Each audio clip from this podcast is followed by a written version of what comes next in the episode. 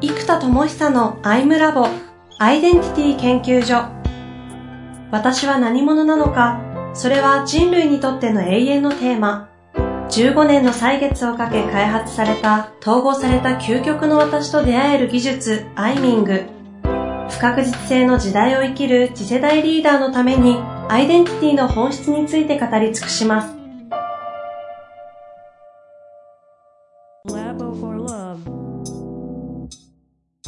こんにちは、遠藤和樹です。生田智久のアイムラボアイデンティティ研究所。生田さんよろしくお願いします。はい、よろしくお願いいたします。さて、えー、前回はね、あの、ショート動画を50日間で1000本えー、250日間で1万本という驚異の数字を KPI 立てながら、やるかやらないかはわかりませんけど、まあ多分、一旦動くんでしょうという感じしますが。ムーンショットが250日1万。ムーンショットがね。そう。ベースショットも1日2本なので、まあ、でも250日あったらそれで1日2本だったら500本いくじゃないですか。はいはいはい。うん。ですね。1000本交互長道でできたら、てか気になって見るわって感じしますよ。うんいや、毎回見ると思うな、なんだろうな、こう、葛藤が、ああ、これあるかもとか、今度は自己統合、あこれもわかるとかね、ちょっと今は何もしたくない時期、ああ、もうこれもみたいな気づくと、幾多ワールドできそう。そんなこと思ってますけども。うん、そういったそのショート動画、ムービーとね、そのメタバース構想との関係性の話を今日はしていきたいと思うんですが。そうですね。っていうのは、まず、えっと、メタバース上で研修をえー、っと、まあ、アニマムってアプリを今作ってるので、自分が、実写の人間が Zoom とか、あの、Google Meet とかで全部アニメ化されちゃうっていう。で、リアルタイムでアニメ化されるので、Zoom で喋るときに自分がアニメキャラになって喋れるんですよ。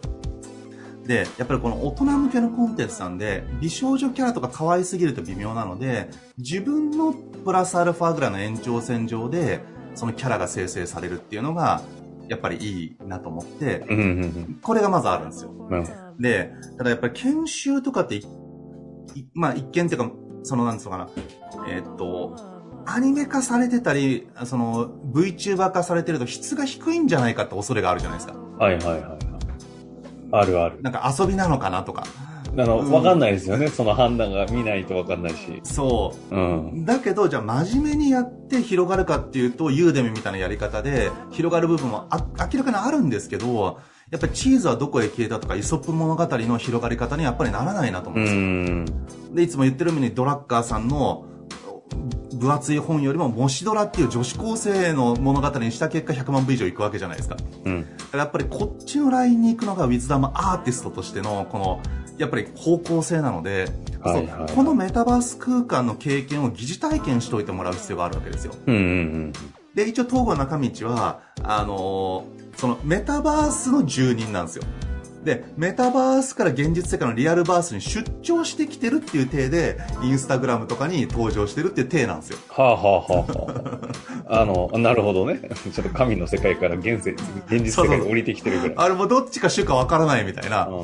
だからなんか悟りとかやってると現実はなんかね、こう、なんかまやかしでこの空想世界が輪廻転生するとか、なんかいろんな考え方が世の中あるじゃないですか。はいはいはい。で、この時に、いやもうでも結構あながちそれも設定じゃないなと思っていて、おうおうだって僕世の中との接点ってほとんどないじゃないですか。もう。いや、現実の話が。そうそう、現実世界に生きた友さんも。で、確かに。しかもこういうね、遠藤さんとのやつも全部ズーム収録じゃないですか。はいはい。で、今、ミーティングも、その、それこそね、飛び立ての研修も、全部オンラインなんですよ。で、コンサルも開発も。そっか。ってなってきたときに、もはや、リアルで会ってないんですよ、人と。あの、結構でっかい案件持ってるじゃないですか。予算も、ちょっと異常値。あの辺も全部オンライン全部オンラインです。マジで。そう。リアルは、えー、っと、もちろんその大企業というか上場、一部上場の大企業とかのやり取りなんで、ご挨拶にはちょっとやっぱりリアルで会わないとっていうのもあって、その上の人たちの管理部からの審査とかもあるので、えー、一回そのご挨拶には行きますけど、まあでもその一回だけですよ。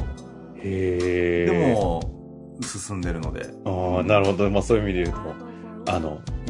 なんだ、ある意味仮想空間の住人なわけですね。そう。なので、この仮想空間メタバース上で、このアニメキャラとかで対話できる。で、オフィシャルキャラは VTuber があってよくて、で、他に VTuber とか自分のアバターを持ってる人は、それで参加できるっていう前提なんですよ。はい。はい、で、ない人はアニマムで自分が、えっ、ー、と、アニメ化されるので、えー、それがまあ、スタンダード。で、なんかキャラ持ってる人はそこにキャラが入ってくるっていう、うなんかそういうやり方で、まあ、アイデンティティが自由に設定できるよというやり方。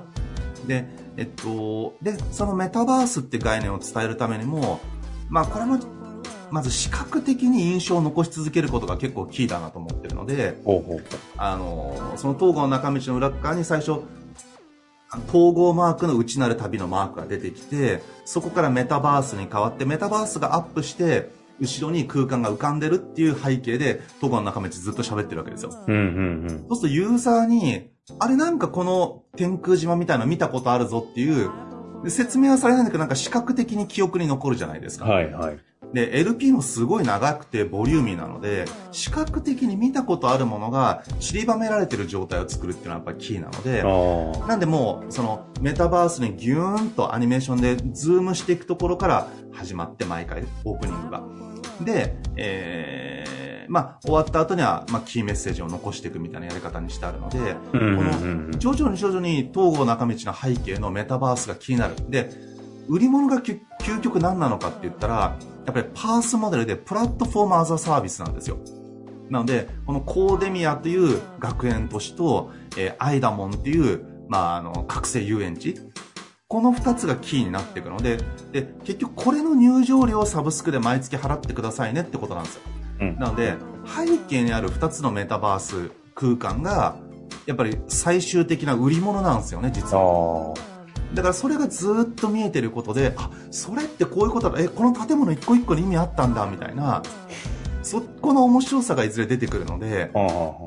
だからそのためにもこの商品の、例えばビールだったらビールのパッケージを CM とかでひたすら覚えてもらう必要があるじゃないですか。なんか金麦とかなんか金になんか青い線で入ってるよってなんかパッケージを頭に残してあるとコンビニ行った時に、あれ？なんかこれ CM で見たな、みたいな、そういう視覚的印象じゃないですか。はい、はい、はい。なので、それを残すっていう意味でも、ひたすら背景にメタバースをずっと載せて喋ってるので、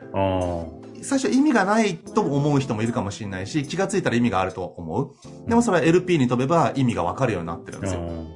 っていう、その深みを次のページでドバーッと残してあるんで。仕掛けやね。はい。そう。だからこれをひたすらやるっていう、で、あと統合とか、えー、っと、やっぱり基本的にその統合を歌って、ってる方はどっちかっていうとこうスピリチュアル系の統合の方が多いので、ちょっとこうふわっとしたコンテンツだったり、じゃあ、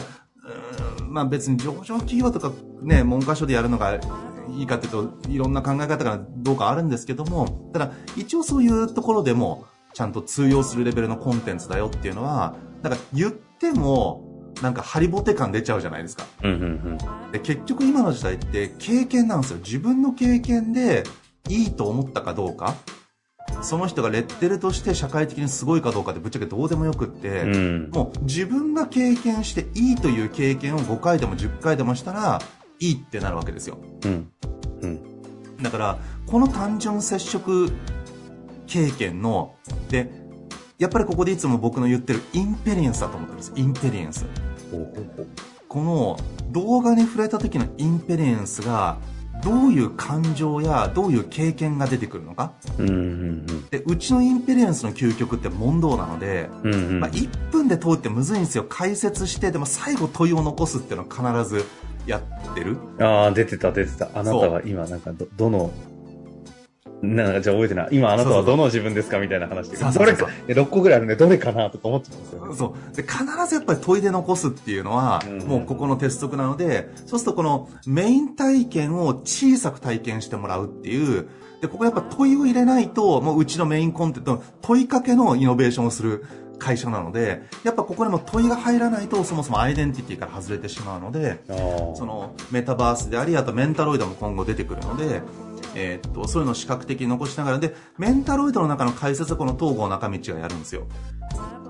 ね、メンタロイド開いてる中に人間が出てくるとちょっと、なんか、や、ドラクエやってていきなり実写になったら、おなんでいきなり、なんで王様だけ実写なの？みたいな。あれ？みたいな。他全部キャラなのに、こう、王様実写みたいな。だからちょ、ちょっとびっくりするじゃないですか。はいはいはい。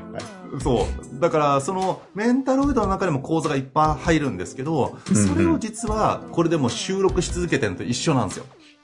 この、えっと、一番最初の、えっと、挨拶の部分と締めの部分をカットすれば、コンテンツになるじゃないですか。うんうん、でそうすると、この、細切りされたコンテンツが、メンタロイド内のコンテンツになって、これは体系立てて学べるんですよ。つまり YouTube とかインスタに1000本載っちゃった時に、体系だって見るの不可能じゃないですか。うん、そもそもその SNS はそういう作りになってないので。だけど、ここではその順番がちゃんと並んでて、構造的にこれをクリックしたらこの10個を見てくださいとか、えここクリックしてこの20個をこの順番で見てくださいみたいなのを、こちら側でセットしておけるわけですよ。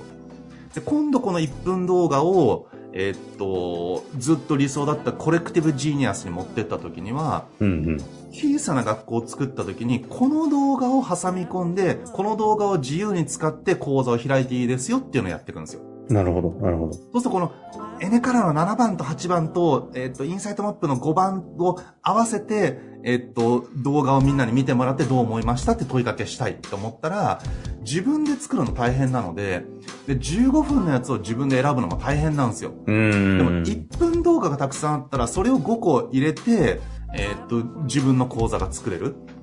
で、この時に、じゃあファシリテーターがアニメキャラで出てきた時に、えっと、実写の僕だと、やっぱりですね、この、あ、結局これ生田さんが作ったコンテンツを持ってきてるんだなって感じ、ちょっと見えちゃうのと、そうね、確かに。なんかあと競争っぽく見えてっちゃう。はいはい。そうそう、確かにそうな気がします。うん、だけど、アニメ化することで、その、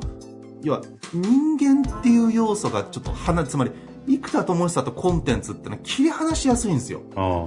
これどこまで行っても、あ、それ生田さんが作ったやつだよね、みたいになった瞬間になんか、なんか、その人を崇拝してるからこのコンテンツを広げようとしてるんじゃないかみたいな、なんかちょっとこう、邪推が働くというか、はいはいはい。でもこの純粋なコンテンツクオリティとして使ってもらいたいってなった時には、やっぱりこの東郷中道にすることでドラえもんみたいになってくるので、そのね、原作者とドラえもんとかドラえもんの声の人とドラえもんはやっぱり別人格としてこう、登場できるじゃないですか。